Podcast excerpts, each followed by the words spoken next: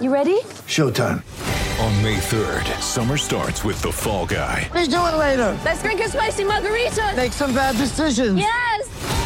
Audiences are falling in love with the most entertaining film of the year. Fall guy. Fall guy. Fall guy. That's what the poster said. See Ryan Gosling and Emily Blunt in the movie critics say exists to make you happy. Trying to make it out? Nope. Because I don't either. It's not what I'm into right now. What are you into? Talking. Yeah. The Fall Guy. Only in theaters May 3rd. Rated PG-13. Get ready for the greatest roast of all time the Roast of Tom Brady, a Netflix live event happening May 5th. Hosted by Kevin Hart, the seven time world champion gets his cleats held to the fire by famous friends and frenemies on an unforgettable night where everything is fair game. Tune in on May 5th at 5 p.m. Pacific time for the Roast of Tom Brady, live only on Netflix. Three, two, one. When I'm working out. I love to listen to your podcast. Whenever you say something, other people react to it. Taking my breath away, Aaron. Verne Lundquist joins me. Hall of Famer Jim Calhoun, NASCAR icon Dale Earnhardt Jr. Kirk Herbstreit is on the phone. Here we Welcome in, everybody, episode 633 of the podcast. and It is Week America, the Aaron Torres Sports Podcast, presented by Betfred Sportsbook. It is Monday, December 5th, 2022, people. I hope everybody's doing well. I hope everybody is having a great day. And I hope everybody knows you are about to get a jam packed, awesome Aaron Torres pod here on a Monday. Here is what you need to know about today's show. You can probably guess where we are going to start. The college football playoff field is set. We break down the four teams. We break down if the committee got it right and we break down, you know, just just everything. We'll start talking a little bit about the games. I don't want to go too crazy there, uh, and also we'll go and talk about some of the other big bowl games, as the Orange Bowl with Clemson and Tennessee. What an applicable name, the Orange Bowl, right? Uh, that is set. The Rose Bowl with Utah and Penn State. So all of the bowl games are set. We'll focus on the playoff, hit on a few of the other big ones. From there, we'll take a quick break, and you know what we're going to talk about next. Deion Sanders, Coach Prime. We told you on this show last week there was something interesting going on in Colorado. They had not named a head coach. Well, they have now. Deion Sanders is at Colorado, and I think this could be a major shakeup in college football. Finally, we'll wrap maybe with a little bit of college basketball. We'll see what we're doing on time. To me, wasn't a crazy, crazy, crazy weekend in college basketball but Kentucky got a much needed win over Michigan in London. Uh, Indiana takes its first loss of the year. Mike F. Woodson, baby. We got a few different things in college hoops to talk about. By the way, this is the week where college hoops will really ramp up to a degree. Uh, we got some good games coming up at the Jimmy V Classic. Next weekend, Arizona, Indiana in Vegas should be a good one. Uh, so, a lot of college hoops to come. We will hit on that to end the show. Before we get started, a couple things. One, one very important reminder. So the college football transfer portal opens this week. Remember, the portal is officially closed. Players cannot enter until Monday. Monday is the day. And I'm just telling you, it is going to get crazy. We will have plenty of coverage here on the Aaron Torres pod. But if you miss anything, this is what you need to do. Go to AaronTorresOnline.com and we are running a transfer portal tracker. In other words, all of the big pieces of news players going into the portal, visits, commitments, decommitments, recommitments, whatever happens, we'll have you covered there. AaronTorresOnline.com. Make sure you stay there for all your portal news. Also follow CFBTransfers.com. Also, merchandise sale is still going on. Aaron Torres AaronTorresOnline.com. We got our Mora Hurley 2024 t-shirts for the UConn fans going to Myrtle Beach for the bowl game. We got our, our Mike F. and Woodson shirts, all that good stuff. Uh, and other than that, just thank you for the support. YouTube has hit 15K. We are now on the road to 16K, 20K, and beyond. Make sure you're subscribed there. Even if you listen to the podcast, do your boy Torres a favor and subscribe on YouTube. With that said, though, let's get to the topic of the day. And the topic of the day, I'll be blunt.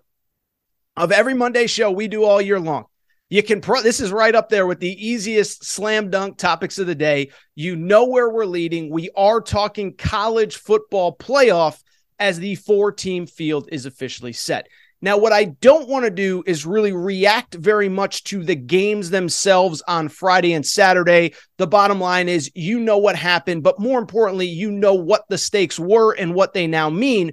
But just as a quick refresher, I think we all kind of know, right? The deal going into the weekend was pretty straightforward. Georgia, pretty much win or lose in the SEC championship game, was in. Georgia takes care of business. They destroy LSU 50 to 30. Michigan, win or lose, they are in. They take care of Purdue. Uh, and then it got kind of interesting after that, right? TCU, USC were in kind of win and they are in scenarios. Uh, if if if one team lost, it felt like Ohio State as an 11 and 1 Big 10 runner up in the East very much could be in position to get that next spot. And then lurking in the background, we all know who it was 10 and 2 Bama, who, of course, had lost earlier in the year to Tennessee uh, and LSU. And so the, the weekend plays out. And again, everybody knows what happens, but USC loses on Friday night. You feel bad for Caleb Williams. He left it all on the field, busted up his hamstring, busted up his pinky. Um, but when USC lost, it did open the door. It felt like most people, we all kind of agreed it, it would be and should be Ohio State. It did set up a very interesting Saturday, though where TCU goes to Arlington to Jerry World. They lose on the final play of the game in overtime against Kansas State. Congratulations to Kansas State, your Big 12 champion. Um, and what it means is that now there's an interesting debate between TCU and Alabama over who should get that fourth spot. Well, on Saturday, we got the drawing, we got the teams, and here is what we officially got. We got a one versus four matchup of Georgia versus Ohio State. We got a two versus three matchup of Michigan and drum roll, please. Oh, it's the TCU Horn Frogs. You know by now. You don't need me to tell you. But I bring it up because it appears as though while it was a fun conversation about Alabama, the committee never took it seriously as TCU not only gets into the field, but gets the third spot. Again, setting up the semifinals. They are New Year's Eve this year, December 31st. We have Michigan TCU early. We have Ohio State, Georgia late. And so, in a minute, what I want to do is just kind of give you my quick first impressions of these games as well as the other bowl games. But before we do, though, let, let me just start by saying this. The committee got it right. Okay. So, so I think over the course of the week, it was really weird, right? Like we all kind of understood again uh, the Georgia Michigan win, no matter they're in, no matter what, and TCU USC win and they're in. And then on the fringes, you had Ohio State. Um, but it was interesting that over the course of the week, you started to kind of feel this groundswell weird thing happening with Alabama, right? That Alabama, well, they're 10 and 2, but they lost their last cup. They lost their two games on the final play. And if stuff went down and if stuff got crazy on Saturday, you can't forget about the Crimson Tide.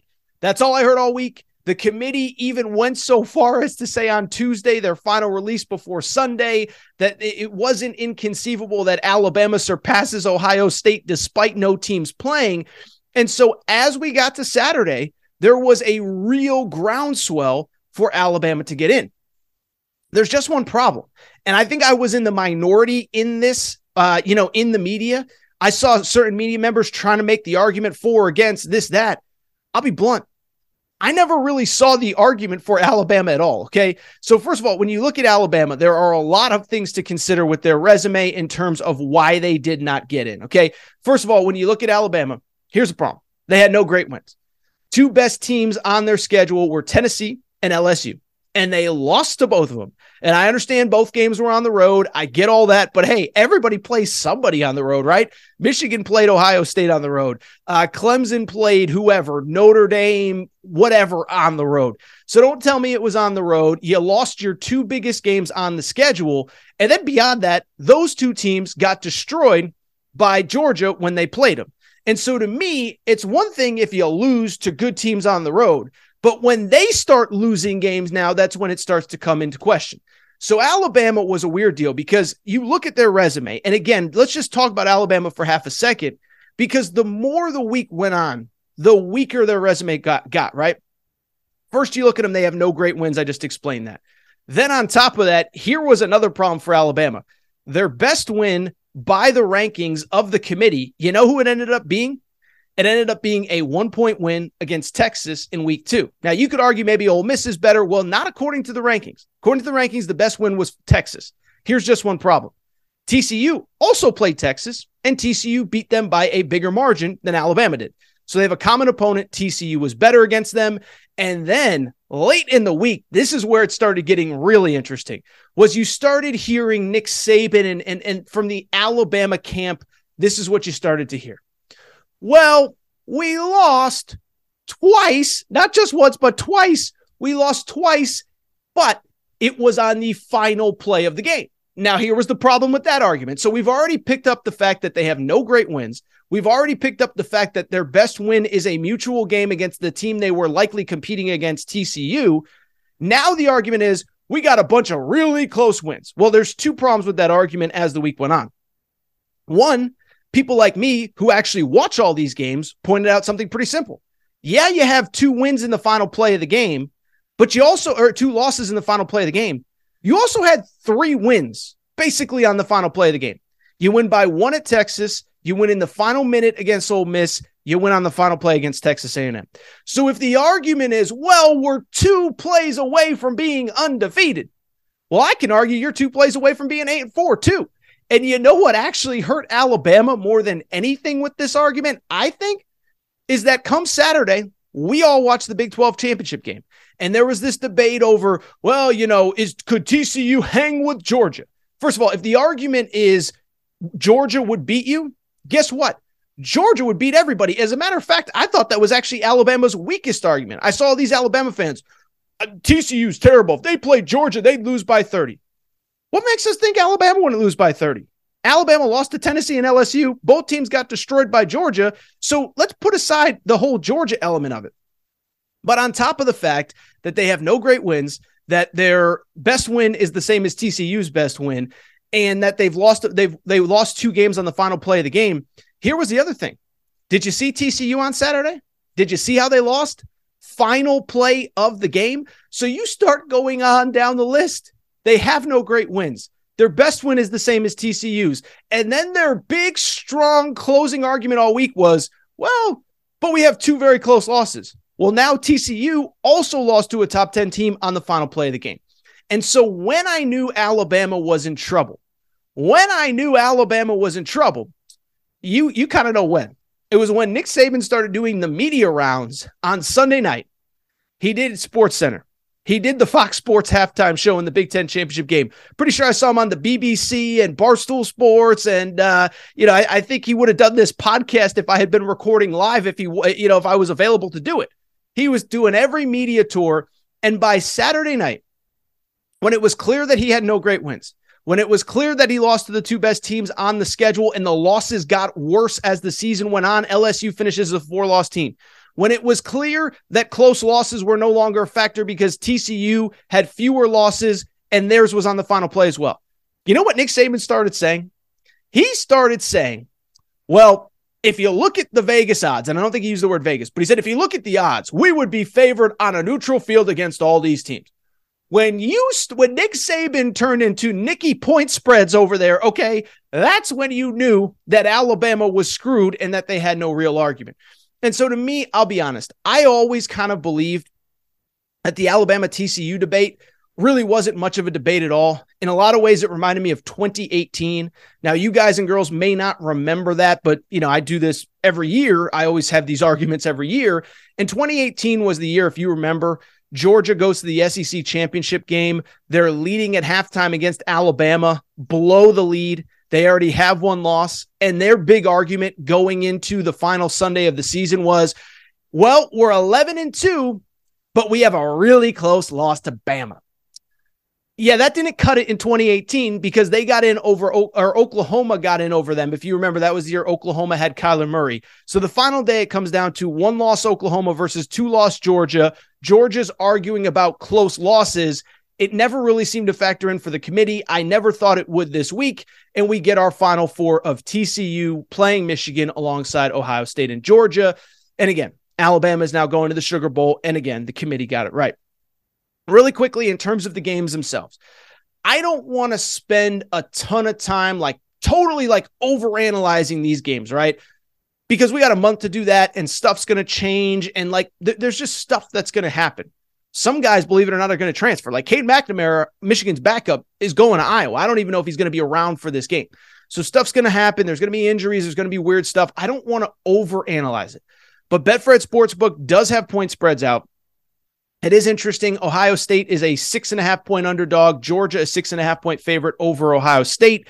And also Michigan, a nine point favorite over TCU. So again, Michigan is expected to steamroll TCU. Georgia is expected to beat Ohio State by about a touchdown. Now, in terms of the point spreads itself, in terms of the games itself, let me let me start by saying this. Okay. I get why a lot of people whether it's fans, whether it's some people in the media. This is not one where Torres is going to rip apart the media for, for saying something that he disagrees with. But I saw a lot from the media on Sunday of two things. One, Michigan's the number two seed, but they got the easier path. Now, do I believe that to a degree, while the committee said it didn't happen, I do think the committee, I don't think they were crazy about doing a rematch Actually, I take that back. I think the committee in a perfect world would have wanted a rematch, but I think they looked at TCU. TCU had the extra data point of one extra game, 12 wins instead of 11 for Ohio State. And I think they they probably got it right. I could have seen the argument for Ohio State at number 3, Michigan rematch in uh, you know, probably in Arizona. But anyway, neither here nor there. I want to talk about the games really quickly because I, I saw a lot of that. One, Michigan got the easier path, and then two, Georgia has their hands full. Georgia got screwed, and this is going to be an all timer. Well, let me just say this the Georgia Ohio State game, it really does remind me of what I say very often on this show. Sometimes two things in life can be true. In this case, I think three things in life can be true as it pertains to this game.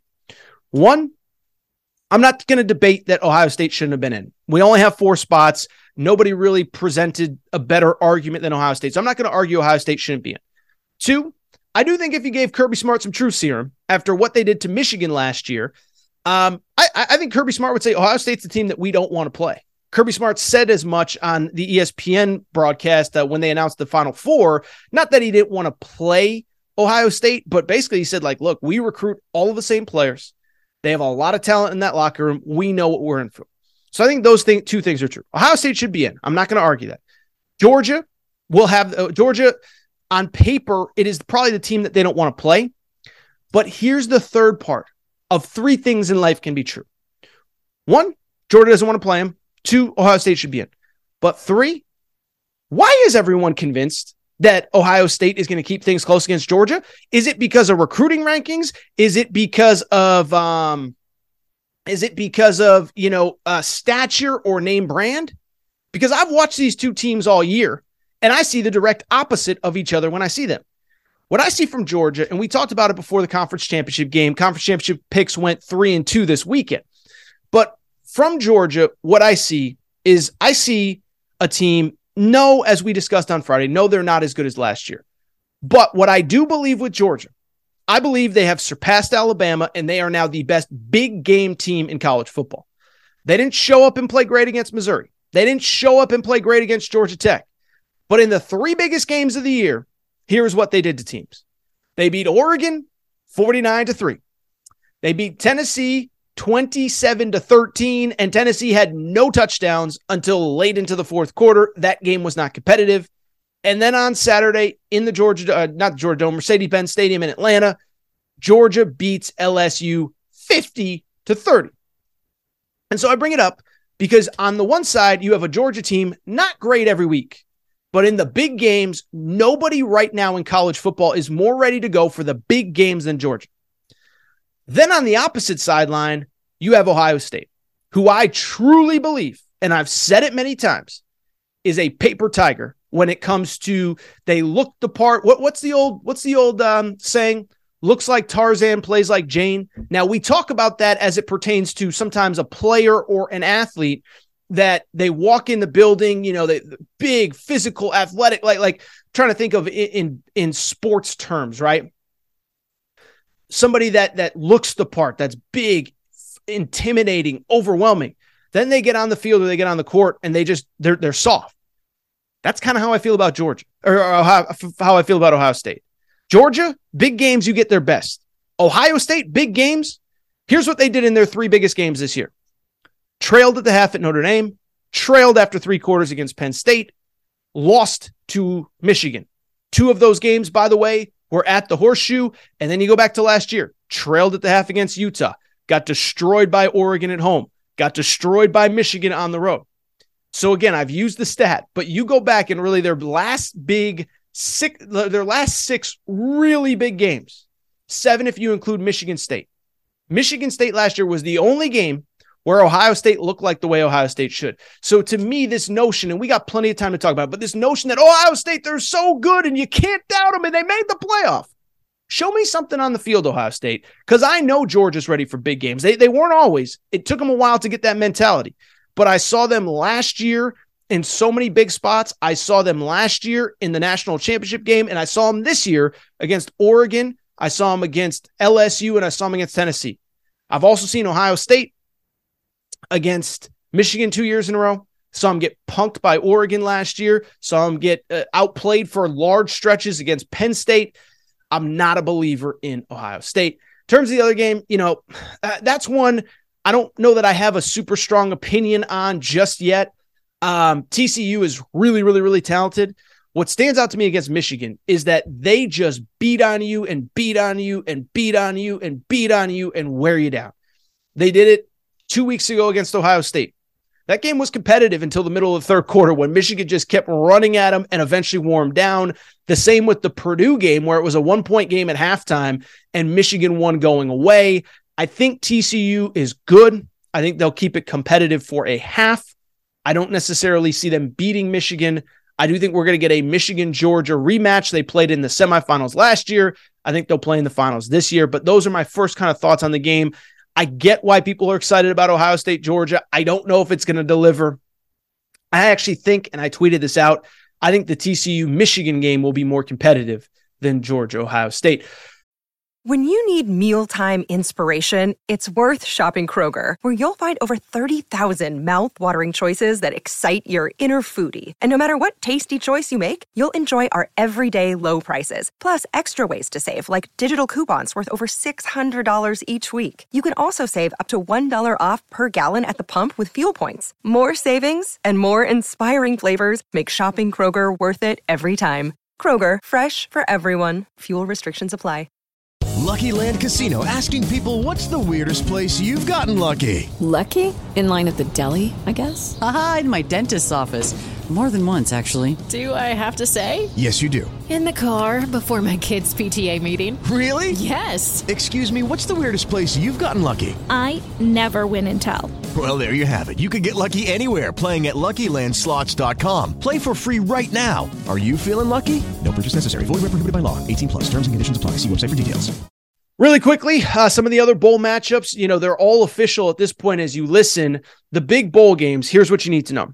So the first one, the Orange Bowl, that's in Miami. That features the ACC champ, which is Clemson, playing an SEC uh, team that got in, and that is Tennessee. So, first of all, credit to Tennessee. Great season. I know it didn't end the way that you wanted it, but you're going to a New Year's Six bowl game. Credit to Josh Heupel. The Clemson thing, though, is very interesting. So, for people who didn't watch the ACC championship game, and if you didn't, it's okay. They weren't playing for anything other than pride. If you watch the game, Dabo finally did what we've been begging him to do, which was finally he took out DJ Uiagalelei. Okay. DJ comes in first two drives, DJ two, three and outs, and Dabo pulls him out. Cade Klubnik, the backup, comes in that we've been calling for, not only on this show, but for most of the college football community has been calling for him since early September. Throws, completes 20 of 24 passes, also rushes for a touchdown, one TD pass. They win 39 to 10, and Clemson clinches the ACC championship. Now, one, credit to Clemson 11 and 2, a little bit of a down year. Two, and we will have this conversation at some point. Dabo cost his team a playoff spot because we knew all along that Cade Klubnik was the better guy. We knew all along that DJ wasn't it. And so the fact that he stuck with DJ all season long. The fact that he stuck with them last week against South Carolina at home, when if they win that game, they're playing to potentially go to the playoff. They would have been in the conversation. I think they probably would have gotten in over Ohio State as the number four seed. Dabo waited too long. I don't understand why. He has said going forward that Cade Klubnik will be the guy. Cade Klubnik will be the starter going into the bowl game. So that's something to keep an eye on. Obviously, Tennessee will be without Hendon Hooker in that Orange Bowl. Uh, the other big games, you know, the Sugar Bowl is actually very interesting. So Alabama will play the Big 12 champ Kansas State, highest ranked Big 12 team. The, you know, the champ goes there unless the champ makes the college football playoff. Well, Kansas State is going to the Sugar Bowl. First of all, Kansas State is going to bring some people to New Orleans. As somebody who spent some time in New Orleans during the Final Four, great city. If we have any Kansas State fans listening to this show, enjoy the heck out of that trip. You are going to have a blast. But from the Alabama perspective, I think it's fascinating, right? Because I could see one of two things happening. Last time that Alabama did not make the playoff, it was 2019. And I thought Nick Saban did a good job of rallying the troops. That was the year that Tua got hurt. But if you remember, all their guys that went pro after that game still played in the bowl game. Jerry Jeudy played in the bowl game. Henry Ruggs played in the bowl game. But that was a year where I think Saban could sell if we have Tua, we might be the best team in college football. That was the year, of course, they lost to Joe Burrow and LSU. But I just bring it up because la- that time I thought Nick Saban did a good job of selling his players on staying invested. I don't think Bryce Young's playing in this game. I don't think Will Anderson is playing in this game. And I'd be curious to see what Alabama looks like if they do not. We saw Alabama with a backup quarterback this year against Texas A&M and against Arkansas. I don't know if Jalen Milroe is the guy, so that'll be interesting. Again, Kansas State, they showed us who they are. They are tough, they are mean, and if Alabama doesn't come to play, Kansas State's going to beat them. Rose Bowl, it will be the Pac 12 champion, Utah, versus Penn State in the Rose Bowl. This one was interesting because Ohio State technically uh, would have gone to this one had they not made the playoff, but Ohio State actually reached out to the college football playoff committee and, or to the Rose Bowl committee and said, do not pick us if this is where we land.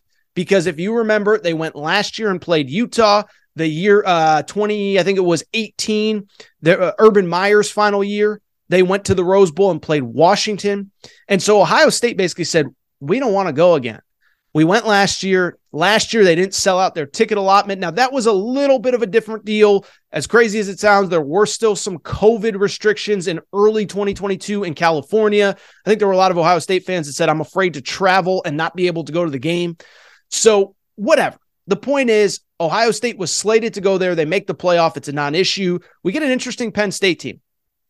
And I'll be curious if Penn State kind of does the Clemson thing. Do you play your veteran quarterback or do you play Drew Allar, the five star freshman who I think everybody wants to see?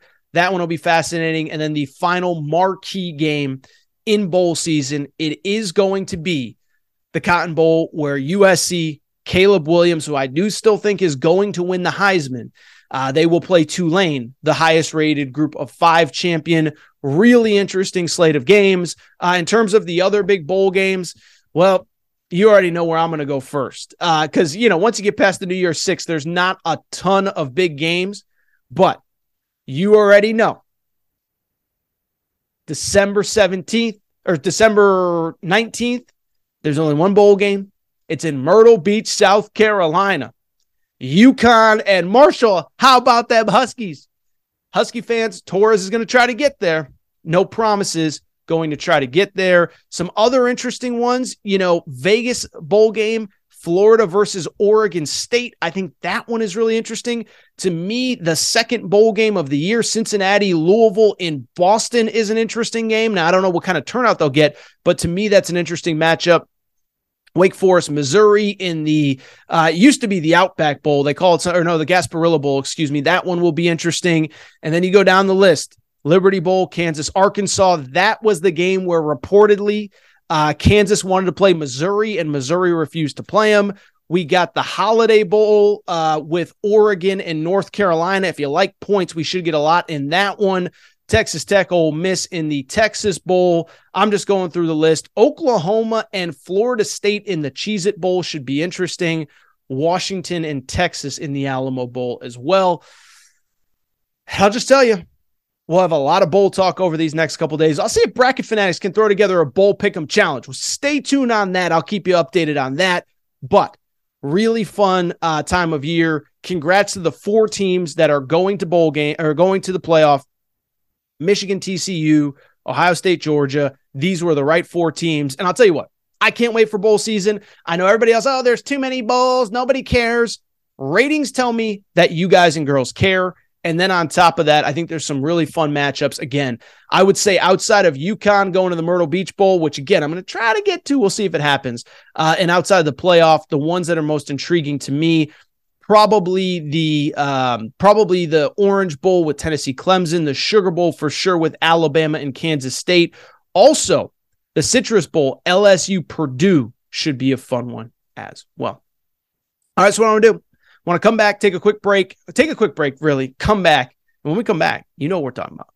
We're talking about Coach Prime, baby. Deion Sanders going to Colorado. I think I was all over this one last week. We're going to discuss it. What's good? What's not? How quickly can he have success? We'll take a quick break, discuss that next. All right, we're getting back to the show in a minute. But before we do, I want to welcome back our presenting sponsor, Betfred Sportsbook and the Betfred Sportsbook app. By now, I've told you all about them. Started in 1967 in the UK, over 50 years, one of the most credible, reputable, and well established sports books overseas. Well, they have come to the United States and made a major splash here stateside. Not only are they the presenting sponsor of Aaron Torres Media, but also the Denver Broncos, the Colorado Rockies, the Cincinnati Bengals. And what I love about Betfred, they do more for their bettors than any sports book out there. Okay. I've told you before, but I'm going to keep telling you Cincinnati Bengals games, that Betfred suite is hopping. Denver Broncos VIP tailgates. We've sent listeners of this podcast to Denver Broncos VIP tailgates listen, uh, listeners and, and and people have thrown out Betfred bettors have thrown out first pitches at Colorado Rockies games on and on. Betfred bar crawls in Arizona. I'm telling you, this company does more for its bettors than anybody. And here is what they are doing for you today. You can bet 50 on any game, bowl game, NFL, college basketball, whatever you want to bet on. Bet 50, get 250 in free bets. That's courtesy of the Betfred Sportsbook, just for listeners of the Aaron Torres pod. Visit the Betfred Sportsbook right now and take advantage of this offer.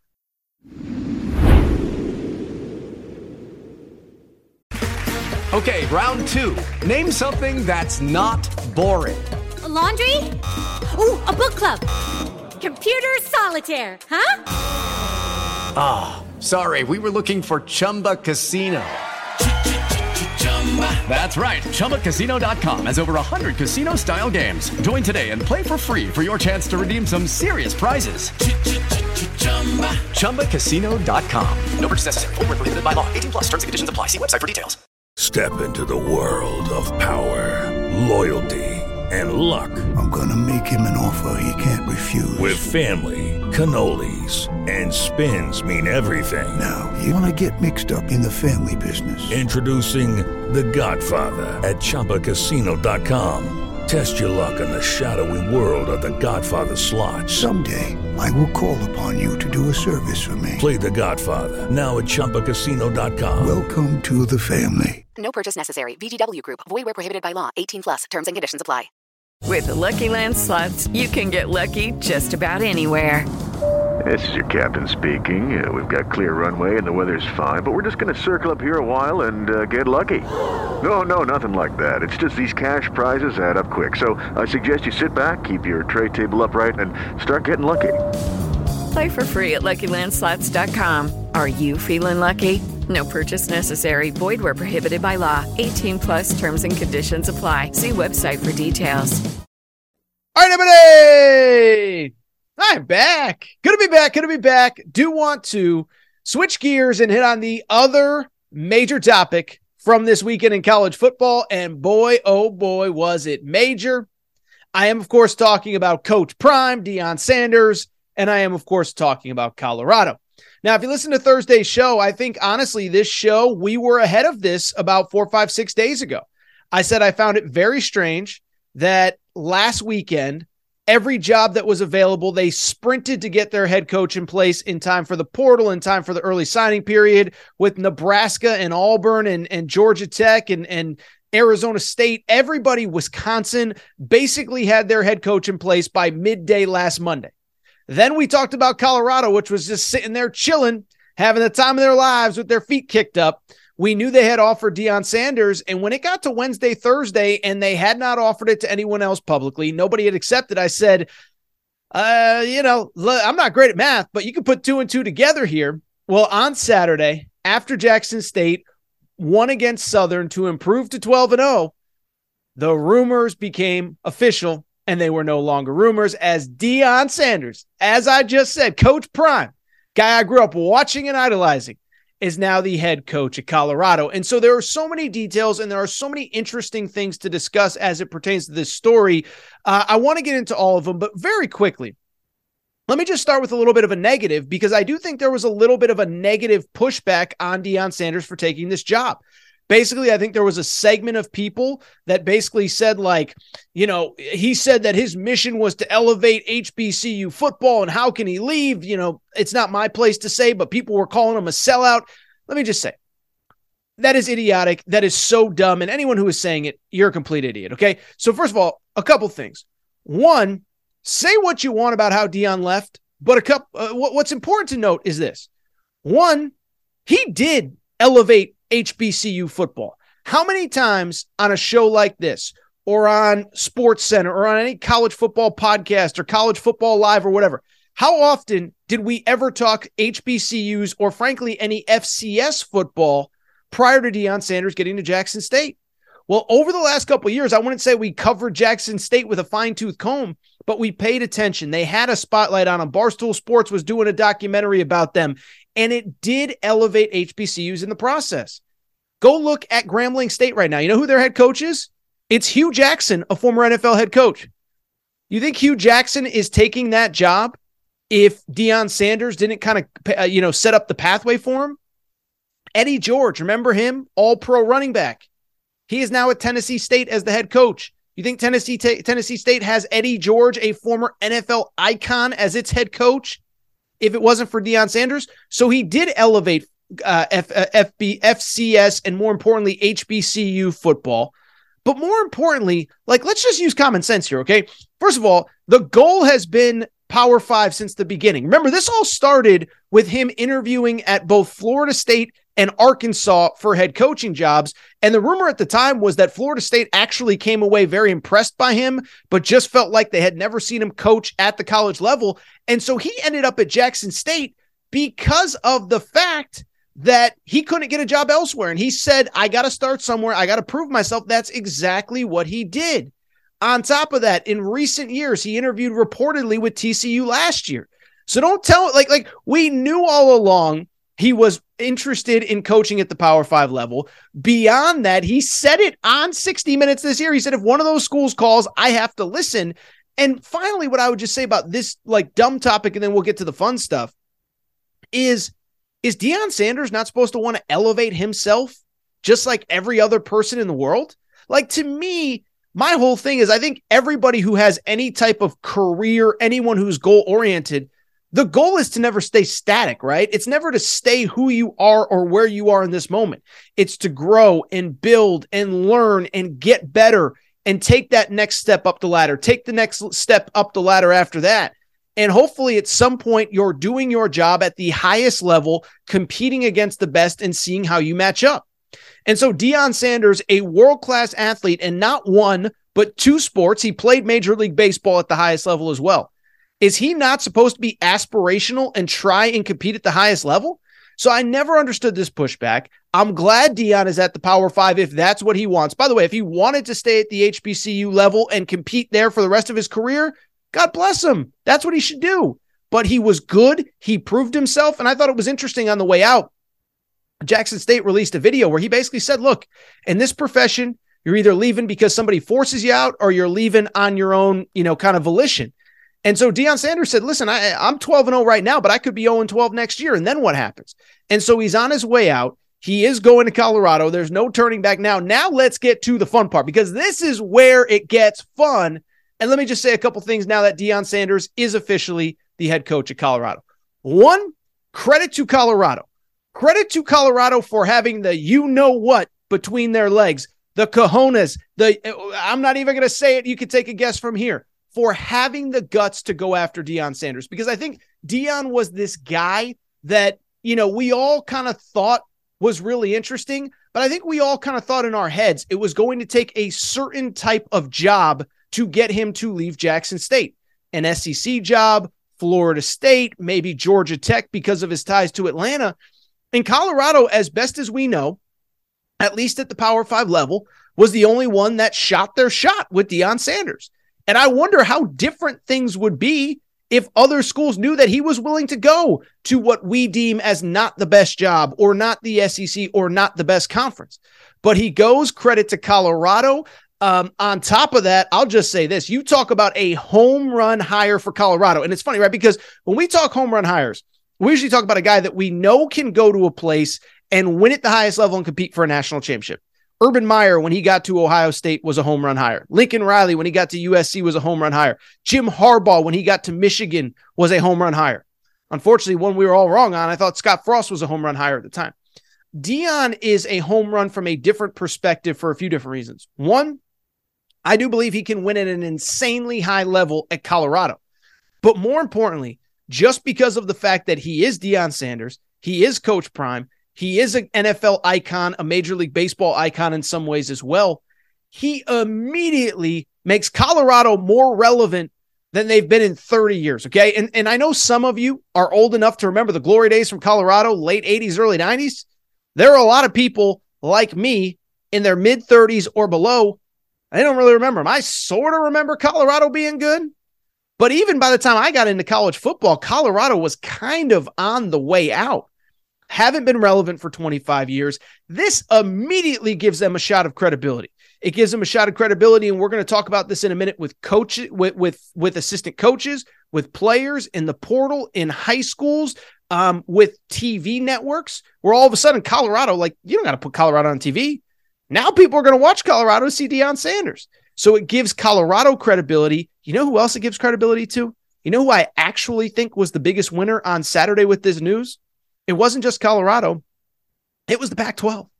Think about where the Pac 12 was six months ago on the day that USC left UCLA on the final day of June.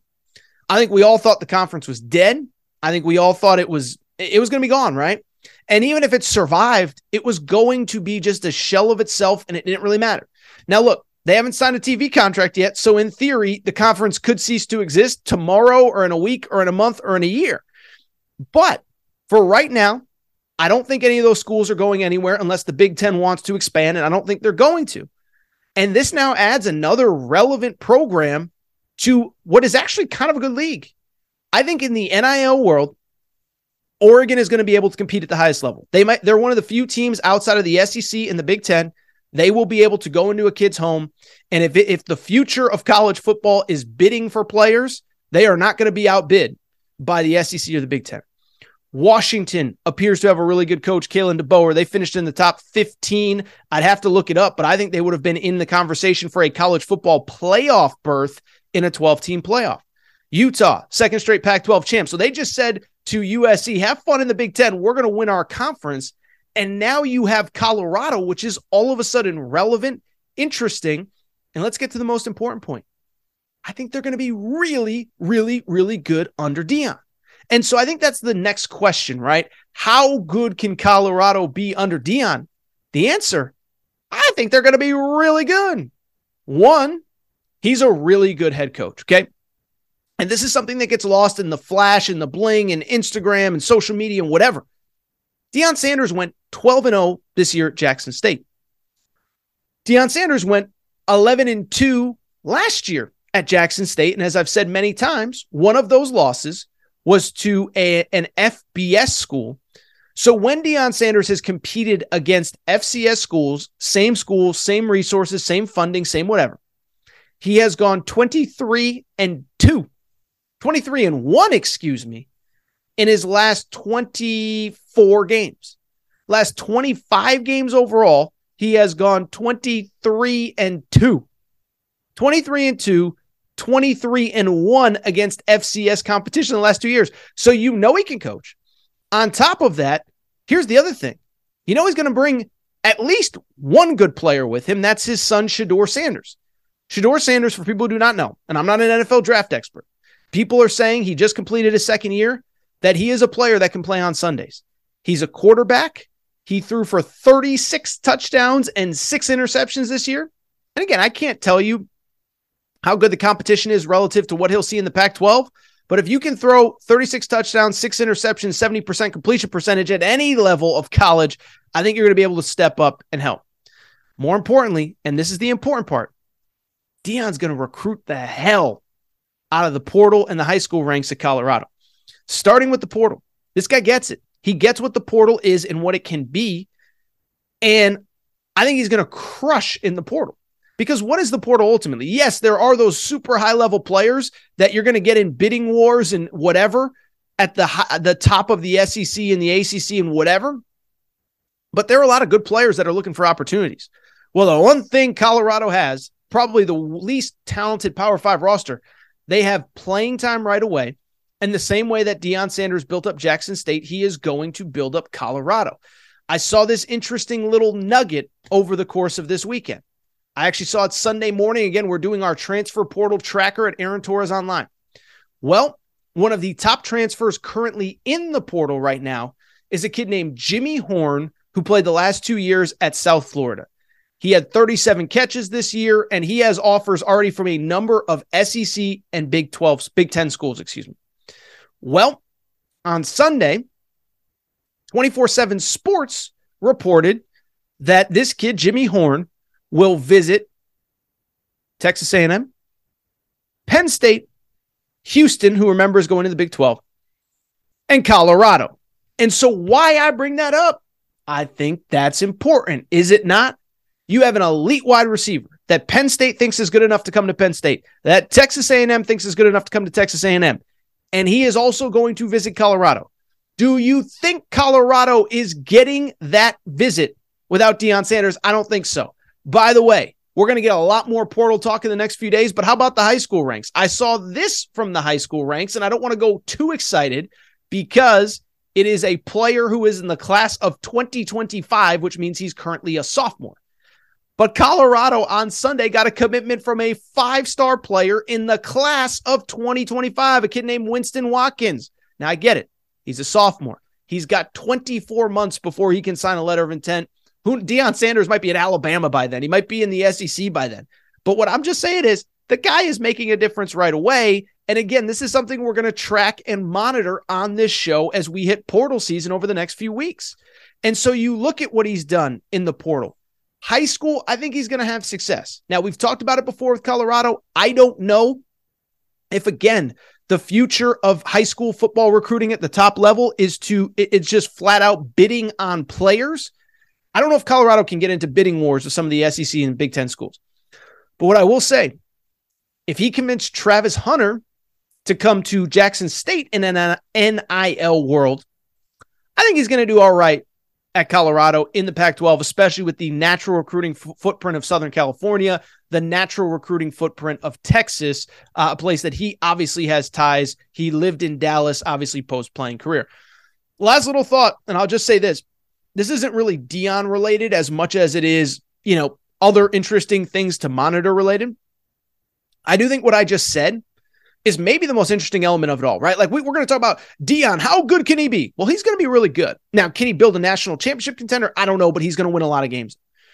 What's going to be interesting to me, though, what ends up happening with Travis Hunter, for those of you forgotten, the number one high school football player in America, who last year was committed to Florida State, and it was almost almost exactly a year ago this week that was committed to Florida State. National signing day comes, he doesn't sign his letter of intent, and he flips to Jackson State. That one is the one that's interesting to me. Because on the one hand, I can see him saying, look, I committed to play for Deion Sanders, best corner of all time. I'm a corner. I want to go to the NFL. That's who I want to play for. And I could see him saying, okay, he's going to Colorado now. Time for me to pack my bags, hit the Rocky Mountains, go to Colorado.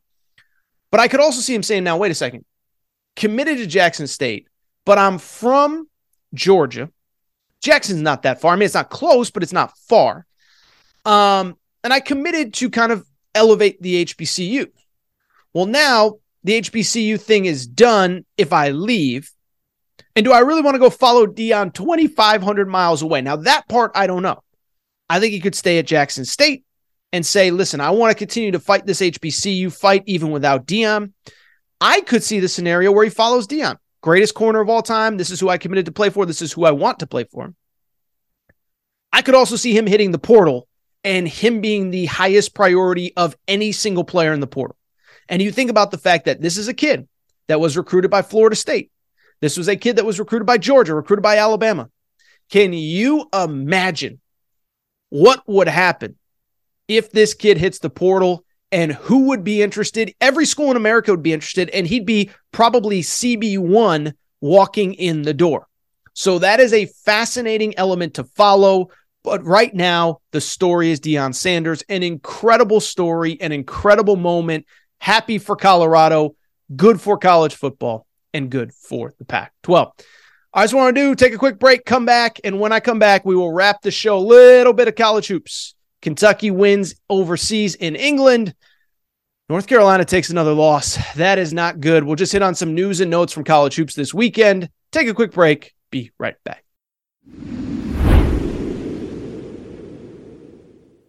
All right, we're getting back to the show in a minute. But before we do, I want to welcome back Bracket Fanatics, the sponsor of our Aaron Torres Pod NFL Pick'em Challenge. By now, I've told you all about Bracket Fanatics. I have worked with Bracket Fanatics multiple times for the NCAA tournament. This year, they decided to come to the NFL space, created a Pick'em Challenge, and they are taking care of listeners of the Aaron Torres Sports Podcast. If you want to get involved, here's what you got to do go to bracketfanatics.com. Okay, bracketfanatics.com, just the way it sounds. Click the join bracket tab. Once you join bracket, the bracket name that you want to enter is Torres. Question you might be asking yourself why do I want to enter it? Well, it's easy because Bracket Fanatics is taking care of you. Bracket Fanatics is giving out $100 weekly winners. Every single week, you log in, bracketfanatics.com, join bracket, bracket name Torres. Every single week, all you got to do, pick every single game, and the person who has the most wins in any week gets $100 cash courtesy of Bracket Fanatics. Last week it was KB22. I actually spoke to KB22 over the weekend. Congrats to KB22. He won week 12. We will announce week 13 later this week. But you're probably sitting there saying to yourself, what else, Torres? Is there more? Absolutely, there is because Bracket Fanatics is actually giving out a thousand dollar season long cash prize. A thousand dollar season long cash prize, Bracket Fanatics. So again, bracketfanatics.com, join bracket, bracket name Torres, $100 weekly winners, a thousand dollar season long cash prize. Now, obviously, it is week 13. It's getting late in the year, but it's not too late to sign up. You think you can make up some ground? Go ahead and do it. Bracketfanatics.com, join bracket, bracket name Torres, $100 weekly winners, $1,000 season long cash prize. All right, everybody. I am back. Good to be back. Good to be back. Final segment of the show. So good to be back. And I do want to wrap with a little bit of college hoops, right? So, as I said to lead the show, the college football playoff field is set. The coaching carousel is done. And while we'll obviously continue to follow college football into bowl season, into the playoff, and most importantly, with all the crazy transfer portal stuff that's coming, it is time also to kind of start to get a little bit serious about college hoops. And this feels like about the right time, right? We are now a month or so into the season. Remember, college hoops basically tipped off the end uh, or the beginning, excuse me, of November. We're about a month in. We're through feast week. And as crazy as it sounds, we started conference play this weekend. The Pac 12, the Big Ten, and the ACC all playing conference games. And so a lot happened over the course of the weekend. Obviously, on Friday's show, we talked a little bit about some of the odds and ends, Creighton losing at Texas, a couple other things. And what I want to do is hit on a bunch of different things that happened over the course of the weekend. Some stuff we've already hit on, like, oh, I don't know, North Carolina maybe not being so good, Gonzaga struggling. So we'll save some of the other stuff that happened for later on in the show. We're going to hit on a lot of college hoops. That's what I'm trying to say. But where I want to start is with a team that frankly I haven't talked about that much here in the last couple weeks. It is the University of Kentucky. They entered the season with national championship uh, belief and faith and thoughts. Just one problem that through a month of the season, they had played two marquee games against Michigan State in the Champions Classic, against Gonzaga in Spokane a few weeks ago. They had gone 0 2. And so there wasn't that much to get excited about, but they played again on Sunday, another marquee game, and they do take care of Michigan in. How about this? They played the game in London across the pond, tea and crumpets, fish and chips, Kentucky beating Michigan. And what I would say when I look at this game, a couple things stand out. The first thing is, listen, I don't want to be hyperbolic. I don't want to over exaggerate. And I don't want to say that it was a must win for the University of Kentucky, but it was kind of a must win for the University of Kentucky. Because look, they didn't play in the PK 85 tournament. They didn't play in Maui. They didn't play in Atlantis. That's not how John Calipari rolls. Another conversation for another day if he should be more aggressive in, in, in pursuing those scheduling opportunities. But why it was a pseudo must win, Kentucky really isn't going to get that many good chances going forward to pick up marquee wins in the out of conference, especially prior to SEC play. Now, they have the Big 12 SEC challenge later in the year in late January, early February. But in terms of big games outside of the Michigan game on Sunday, it essentially comes down to UCLA two weeks from now at Madison Square Garden in the CBS Sports Classic. Outside of UCLA, outside of Michigan on Sunday, the only other Power Six game that was on their schedule prior to SEC play is Louisville. Well, Louisville literally might be the worst team in power conference basketball. So that win isn't going to matter. And so Kentucky needed to get this win. Kentucky had to have it overseas uh, uh, across the pond in London, and they get it. Now, in terms of what happened, what I would say is listen, I think this is the first time since the season started. There is like reason for optimism and excitement with Kentucky. It wasn't a perfect game. We're going to get some of the flaws in a minute. But why I think it was important is pretty straightforward. So we know Kentucky has a national player of the year returning in Oscar Tshiebwe. We all know the name. We all know what he's capable of. We all know that on any given night he can go for 20 and 20. The problem is for Kentucky is you need to find consistency outside of him. And I don't think there's any doubt that you have the dude. Sahvir Wheeler is a multi-year college basketball player, point guard. Jacob Toppin's been in the program for three years. Cason Wallace is a McDonald's All-American that I think is going to be a top 10 pick but you need that consistency. You need that production. And that is why the game in London on, on Sunday afternoon was so important for Kentucky because the guys that you needed to step up in that game absolutely did and were part of the reason, were a big reason why you got the victory.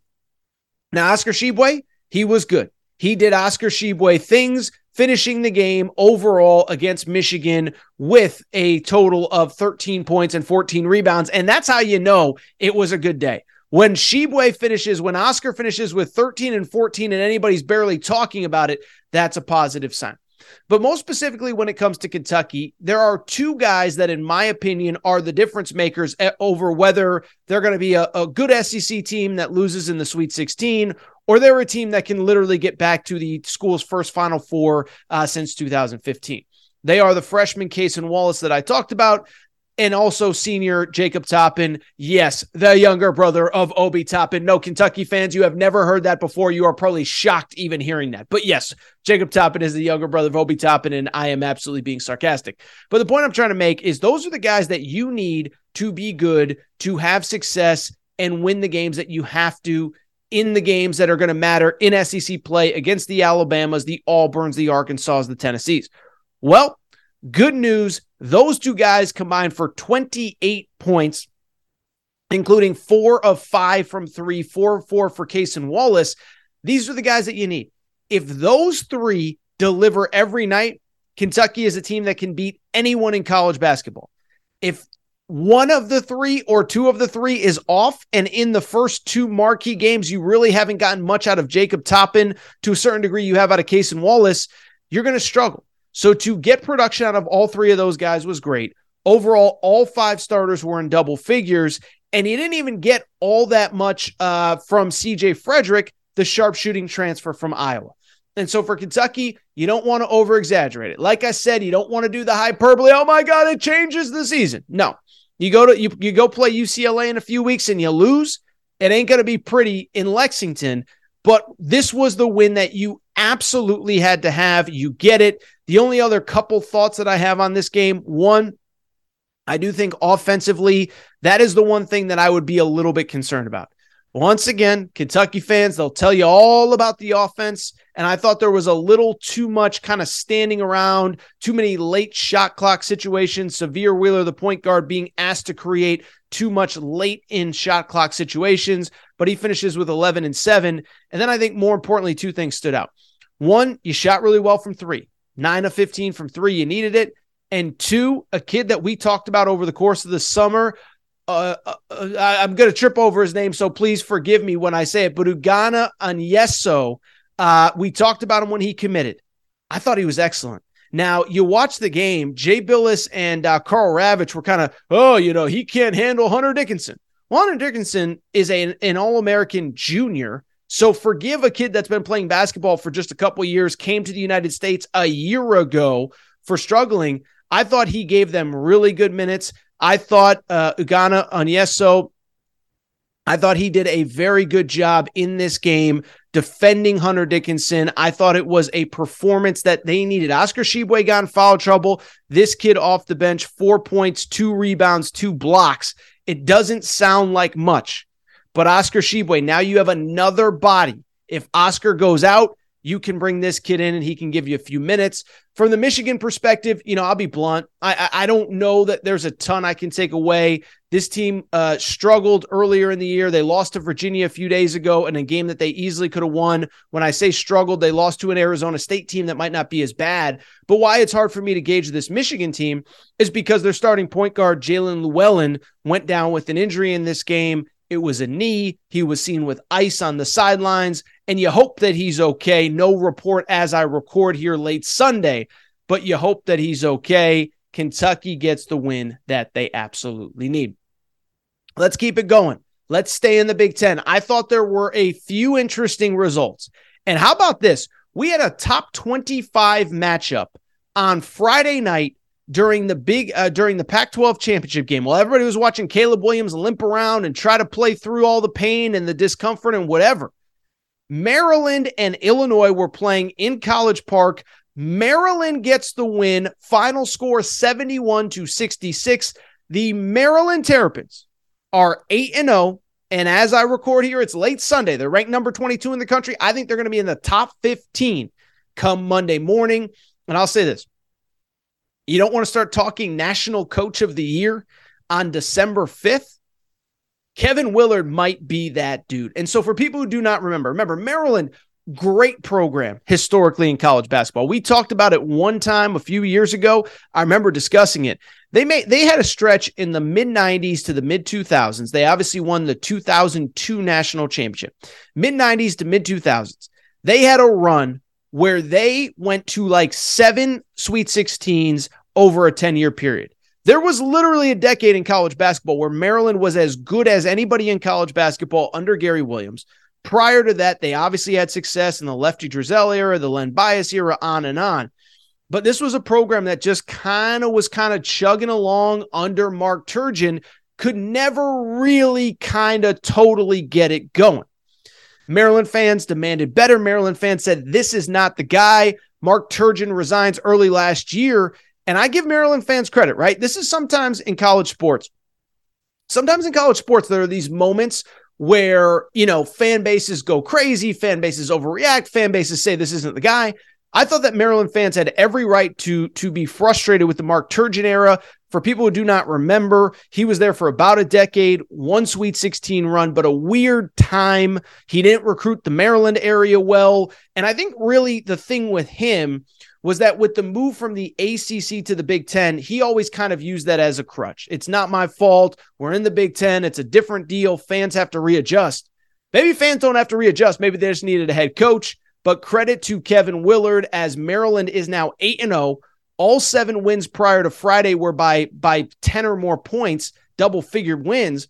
And what especially impressed me is the best player on Maryland is a Maryland kid, Jahmir Young, transfer from Charlotte why that's interesting. Maryland, they call it the DMV, right? uh, D- uh, DC, Maryland, and Virginia.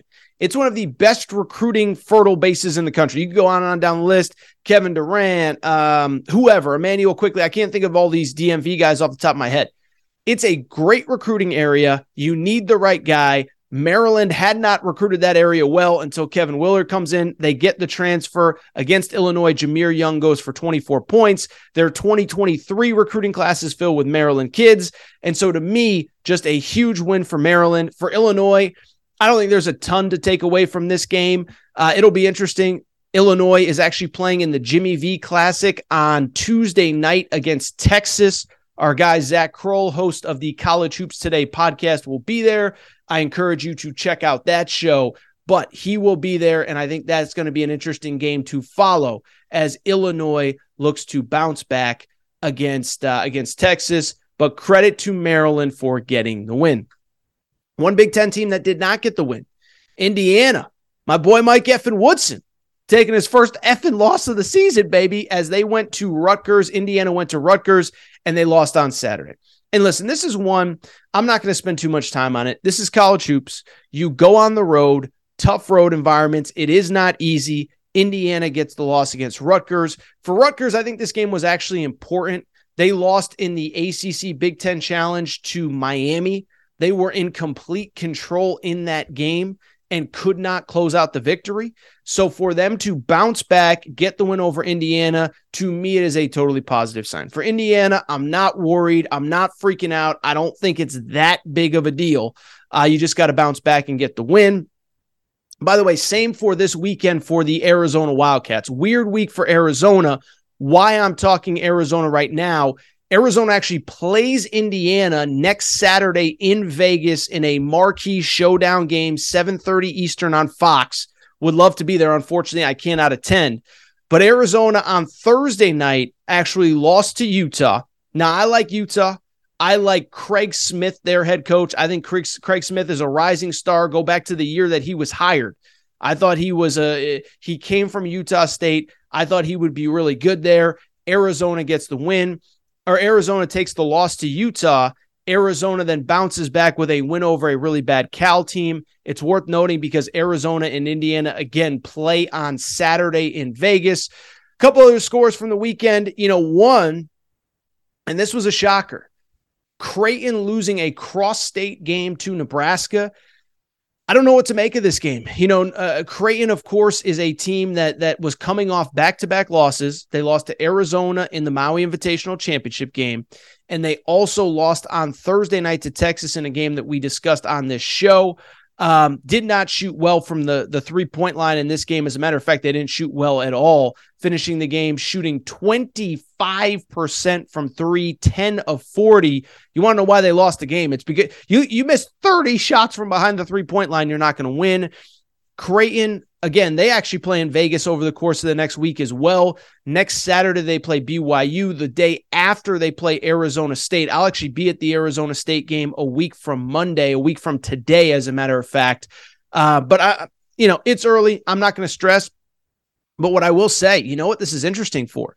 It's interesting for my UConn Huskies. Villanova got a win this weekend over Oklahoma, but Villanova's the bottom of the barrel. Uh, St. John's took a bad loss to Iowa State. They got smoked. Seton Hall got smoked by Kansas. I thought UConn and Creighton might be the two best teams in this league. UConn might run away with this this this league if I'm not, you know, if we don't keep an eye out. Two other scores, and they matter. Um, Saturday afternoon or Sunday afternoon, excuse me. North Carolina lost again. And I'm not going to go through the whole North Carolina deal. We've done it. We did it on last Tuesday's show after the PK 85, and we did it on Thursday's show after they lost to Indiana in the Big Ten ACC Challenge. North Carolina is not good right now. This was a team that was the preseason number one. This is their fourth straight loss. The Monday AP poll, by the time many of you listen to this, North Carolina is not going to be ranked. They will not be in the top 25. And listen, in this game, their star center, Armando Bacot, was not available. He did not play. And I know it's the ACC and I know it's a road game, and Virginia Tech is actually legitimately good. But North Carolina's got to figure things out. There just are no excuses. Specifically, I think the concern if you're North Carolina, Caleb Love did play a little bit better, but three of 17 from three, only six assists in this game. So we've talked about Caleb Love specifically. We've talked about shot selection.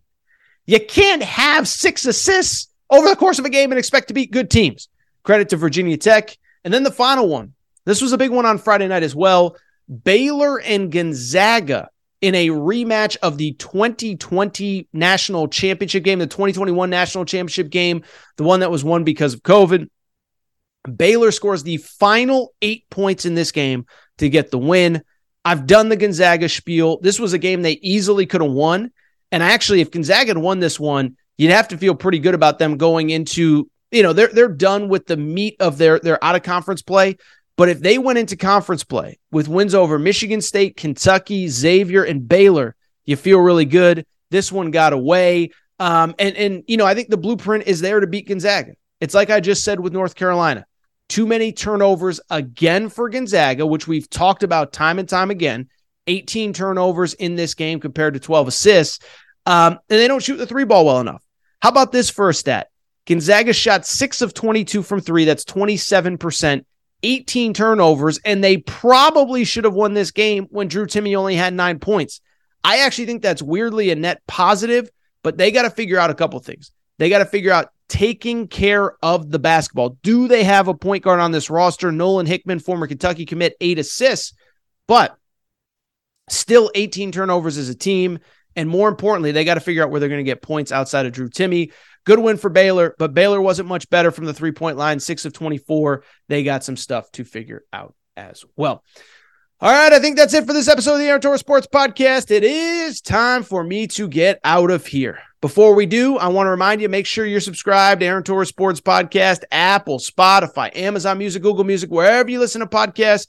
Make sure that you are subscribed. Also, make sure to rate and review the show. Go ahead and give us a quick five stars. Let us know what you like, what you don't like, all that good stuff. Make sure you're following on social media at Aaron underscore Torres on Twitter, at Aaron Torres Pod on Instagram, Aaron Torres Podcast Questions at gmail.com, Aaron Torres Podcast Questions at gmail.com. A couple reminders the merchandise store is still open. Aaron Torres online.com slash merchandise. Also, that transfer portal tracker, you're going to want to bookmark it. Follow on Twitter at CFB Transfers. We're going to have all the news and notes that you need there. It is time for me to get out of here. It's time for me to go have some dinner and relax. Shout out to Torn Shout out to Rachel, who hates my voice. Shout out to JJ Redick, UF head. Shout out to Coach Prime, new head coach at Buff uh, at Colorado, the Buffaloes. We'll be back on Tuesday. New episode, Aaron Torres Pod. With the Lucky Land slots, you can get lucky just about anywhere. This is your captain speaking. Uh, we've got clear runway and the weather's fine, but we're just going to circle up here a while and uh, get lucky. No, no, nothing like that. It's just these cash prizes add up quick. So I suggest you sit back, keep your tray table upright, and start getting lucky. Play for free at LuckyLandSlots.com. Are you feeling lucky? No purchase necessary. Void where prohibited by law. 18 plus terms and conditions apply. See website for details. With the Lucky Land slots, you can get lucky just about anywhere. This is your captain speaking. Uh, we've got clear runway and the weather's fine, but we're just going to circle up here a while and uh, get lucky. No, no, nothing like that. It's just these cash prizes add up quick. So I suggest you sit back, keep your tray table upright, and start getting lucky. Play for free at LuckyLandSlots.com. Are you feeling lucky? No purchase necessary. Void where prohibited by law. 18 plus terms and conditions apply. See website for details.